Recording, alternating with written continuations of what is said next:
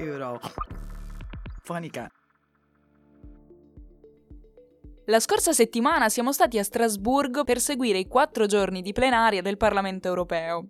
I dibattiti e i temi trattati sono stati tanti, ma con la redazione di Eurofonica abbiamo deciso di concentrarci su quelli che abbiamo ritenuto i più importanti. Oggi parleremo di filiera agroalimentare sostenibile e ci faremo spiegare di cosa si tratta direttamente dai parlamentari europei. Io sono Chiara Andreazza e la mia voce vi accompagnerà per questo podcast, ma dietro le quinte ci sono con me Renata Giordano, Gloria Beltrami e Simone Pavesi.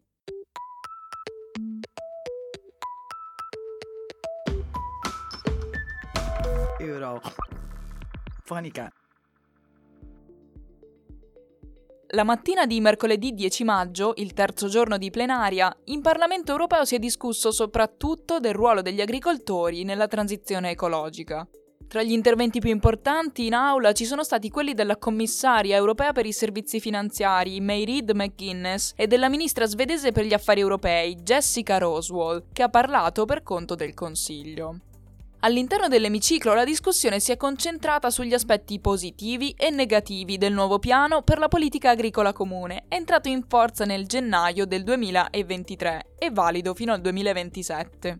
E qui forse è il caso di fare una piccola premessa. La PAC, Politica Agricola Comune, è, come dice il nome, una strategia condivisa da tutti i paesi dell'Unione Europea, gestita e finanziata da Bruxelles con risorse del bilancio europeo. Bisogna tenere conto del fatto che in base ai trattati l'agricoltura è una materia di competenza esclusiva dell'Unione Europea, il che significa che gli Stati nazionali non hanno molto potere in materia e che si limitano per lo più ad attuare i regolamenti europei.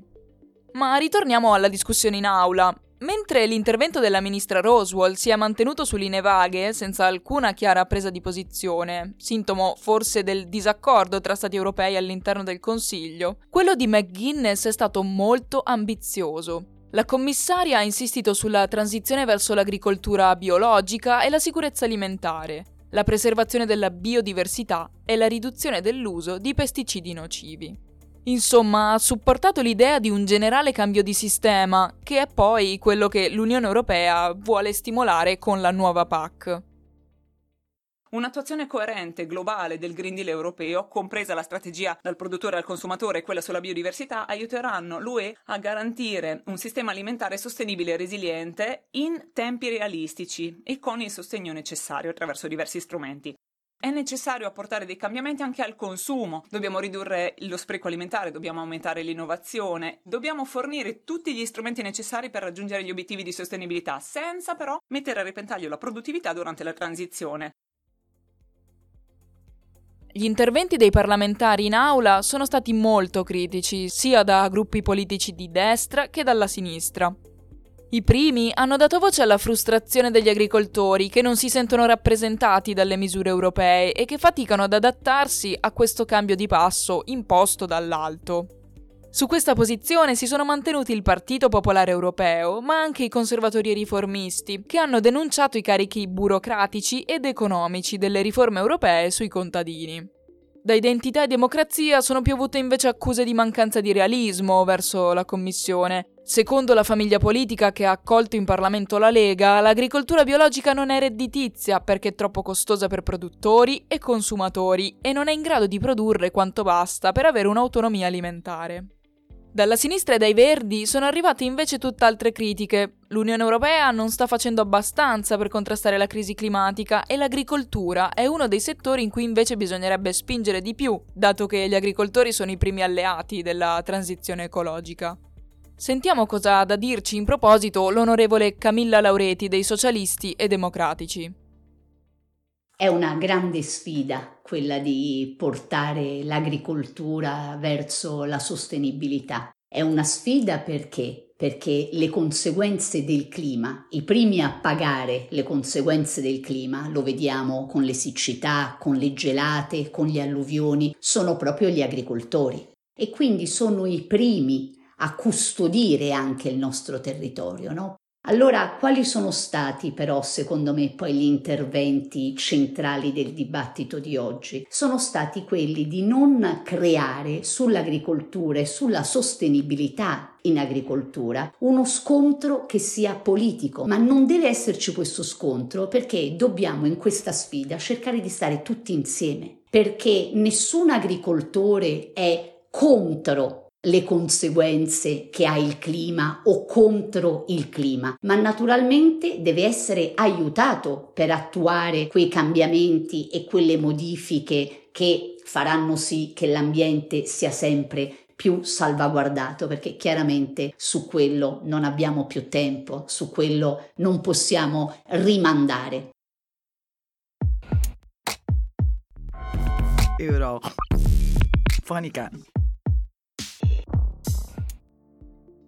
La politica agricola europea dal 2021 al 2027 ha a disposizione più di 350 milioni di euro, circa un terzo dell'intero budget europeo. A partire dal 2023, con l'inaugurazione di una nuova strategia per lo sviluppo agricolo all'interno del Green Deal europeo, è stato poi stabilito che almeno il 40% dei fondi della PAC debbano essere destinati a iniziative sostenibili. In aula si discuteva proprio di questo, in particolare delle strategie Farm to Fork e del piano per la promozione della biodiversità, entrambi inclusi nella nuova PAC. Ad oggi un terzo delle emissioni di CO2 che produciamo proviene dal settore agricolo, che consuma peraltro grandi quantità di risorse naturali e provoca continue perdite di biodiversità. La strategia europea Farm to Fork punta da un lato ad arginare questi problemi, stimolando la produzione biologica, a cui vuole destinare almeno il 25% delle superfici agricole entro il 2030. E dall'altro l'obiettivo è quello di assicurare un'autonomia alimentare e l'accesso a cibo sano e sostenibile per tutti i cittadini europei. La nuova PAC si sta però scontrando con le resistenze degli agricoltori che in questa transizione non si sentono né ascoltati né supportati a sufficienza, ma lamentano piuttosto di essere sopraffatti da costi e dalle restrizioni che queste politiche comportano, come ci ha spiegato l'onorevole Angelo Ciocca di Identità e Democrazia. Molte volte l'Europa si ritaglia un ruolo di braccio di ferro col settore agricolo. L'agricoltore non ha interesse né a usare prodotti costosi né a sprecare prodotti costosi, quindi che sia un antiparassitario, che sia un prodotto in grado di nutrire il, il terreno, nell'interesse dell'agricoltore è spendere il meno possibile per produrre un prodotto.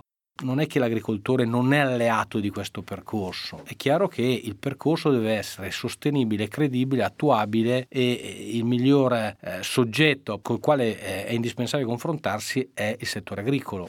Quindi per eh, agire bisogna saper ascoltare, ascoltare oggi la voce degli agricoltori sarebbe stato importante. Ecco, quello che voglio sottolineare è che nessun agricoltore italiano ha interesse ad usare più prodotto chimico di quello che serve o ad utilizzare prodotti chimici, cioè perché sono costi. Avete sentito l'onorevole parlare di fertilizzanti e pesticidi, che infatti sono i prodotti contro cui l'Unione Europea e in particolare la Commissione, che ha un ruolo trainante nella politica agricola, si stanno battendo più strenuamente. Queste sostanze non solo causano perdita di biodiversità, ma sono anche tra le prime voci responsabili delle emissioni agricole di gas serra insieme all'allevamento. Ascoltiamo ora qual è il punto di vista dei Verdi sul tema con l'onorevole Rosa D'Amato. Far usare pesticidi agli agricoltori vuol dire renderli dipendenti, vuol dire anche spendere del denaro perché oltretutto col costo delle materie prime più alto questi fertilizzanti costano ancora di più. Esiste invece una tecnologia moderna, eh, l'agricoltura organica o biologica come la chiamiamo, la chiamiamo noi in Italia, che già oltre ad essere sostenibile è anche più economica e non fa danni né alla natura, perché vuol dire inquinare anche le falde acquifere, ad esempio, ma non fa danni a chi produce, agli agricoltori stessi, a chi la mangia, a noi che mangiamo quei, quel tipo di, di prodotti. Non fa danni a nessuno. Euro. Fonica. Un'altra questione che l'onorevole D'Amato ha spiegato ai nostri microfoni e di cui bisogna sicuramente tenere conto è quella che riguarda la competitività. Infatti, se da un lato la coltivazione biologica porta diversi benefici in termini di qualità del prodotto e di preservazione del territorio, dall'altro comporta il rischio che la produzione non sia abbastanza competitiva rispetto alle aziende che ancora utilizzano i metodi dell'agricoltura intensiva, impedendo l'accesso sul mercato ai prodotti biologici per via del loro costo maggiore.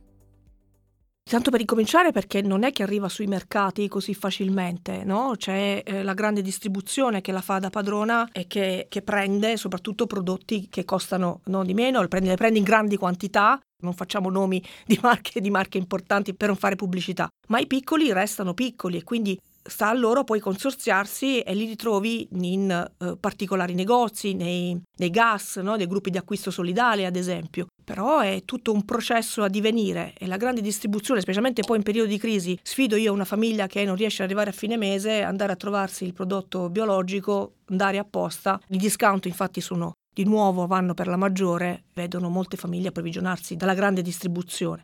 Però devo dire anche in questo ambito c'è un inizio, ci sono no, delle parti dei, dei supermercati che vendono, che vendono, biologico, le devi andare a cercare perché sono un po' nascosti e anche questo è marketing, però anche con l'aumentare delle malattie neurodegenerative, anche con le intolleranze alimentari, la gente ha imparato, sta imparando a proprie spese, quando sono poi costretti a farlo perché si ammalano o hanno problematiche digestive, a cercare il posto dove, dove, vende, dove, dove si vendono questi, questi prodotti biologici e ne comprano di meno. Anche questa è una transizione, una transizione culturale che va anche contro lo, quello che è lo spreco alimentare, quindi sapere come mangiare, quanto mangiarne e distribuirlo nell'arco, nell'arco della settimana. Ma rimanendo sul lato consumatori del settore, non possiamo non ragionare anche sull'annoso problema della riduzione degli imballaggi alimentari. La Commissione sta portando avanti una proposta di regolamento che mira a ridurli del 37% entro il 2040. Tra le misure previste ci sono riutilizzo, riciclaggio, eliminazione delle confezioni superflue, ma anche l'ampio utilizzo di materiali biodegradabili. Ci sono state molte polemiche a riguardo e una delle più eclatanti ha visto l'onorevole Angelo Ciocca di Identità e Democrazia presentarsi al centro dell'emiciclo con una busta di insalata. Sapete, di quella già lavata e tagliata che si compra quando si è di fretta. Peraltro il gesto è avvenuto durante tutt'altro dibattito che non aveva nulla a che fare con il settore agroalimentare. Infatti in aula si parlava della ratifica della Convenzione di Istanbul, su cui, piccolo spoiler, arriverà presto un approfondimento.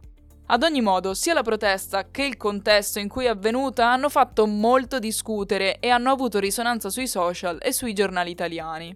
Con Eurofonica abbiamo quindi raggiunto l'eurodeputato che ci ha spiegato la ragione della protesta l'Europa non è credibile in un momento di guerra in Ucraina che eh, l'inquinamento a livello mondiale e che le tematiche europee debbano essere quelle di togliere la busta all'insalata. Questa busta all'insalata genererà dei costi aggiuntivi per i consumatori, per le famiglie, quindi in un momento dove l'inflazione è alle stelle avremo ancora le famiglie sottoposte a costi maggiori perché il nuovo involucro, il nuovo contenitore ovviamente avrà dei costi maggiori. L'altro elemento è che ovviamente l'involucro cambierà sotto a determinati quantitativi. Quindi per avere la confezione ancora con la tradizionale busta, il consumatore sarà portato a comprare più prodotto e comprare più prodotto vuol dire avere più spreco alimentare. Più energia, più acqua vuol dire più danni all'ambiente.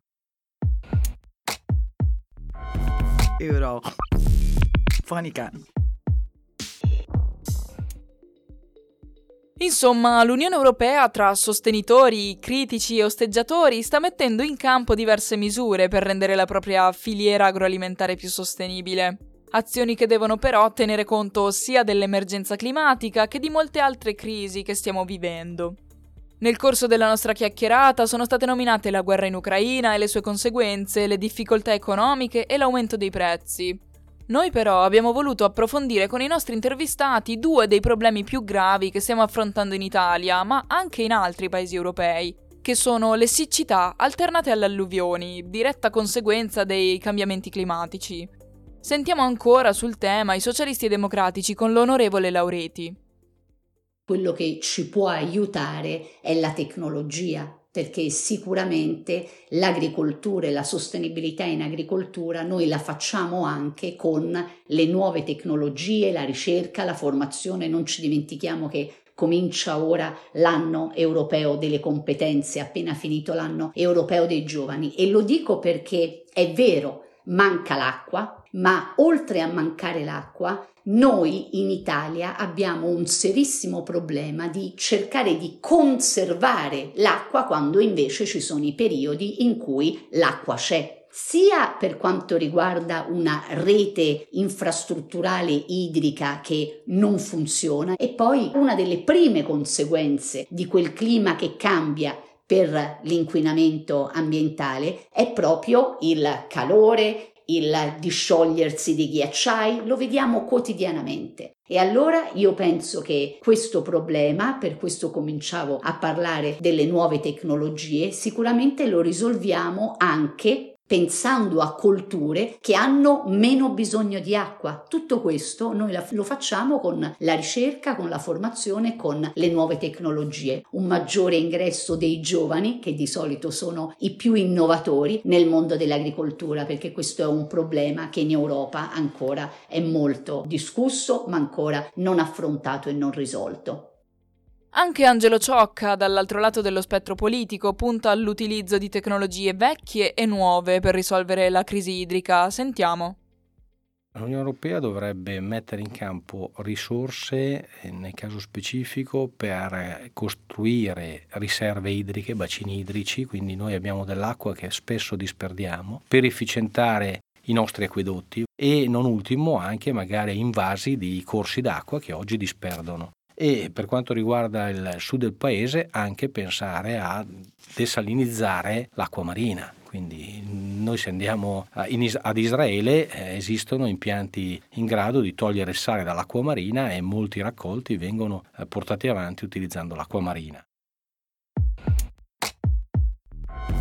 Euro. Funny can.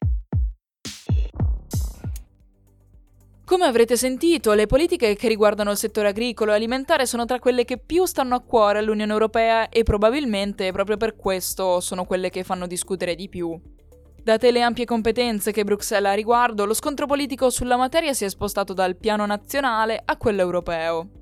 Attraverso le voci degli eurodeputati abbiamo cercato di darvi una panoramica di quello che sta succedendo all'interno del Parlamento e di quali siano le diverse visioni che ci sono sulla sostenibilità agricola un tema fondamentale se si pensa che quello che viene deciso a livello europeo arriva poi direttamente sulla nostra tavola.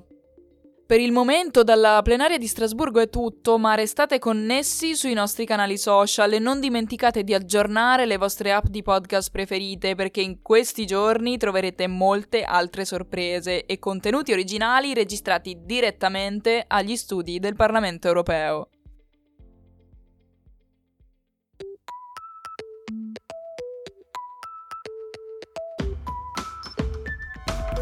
Euro. Funny cat.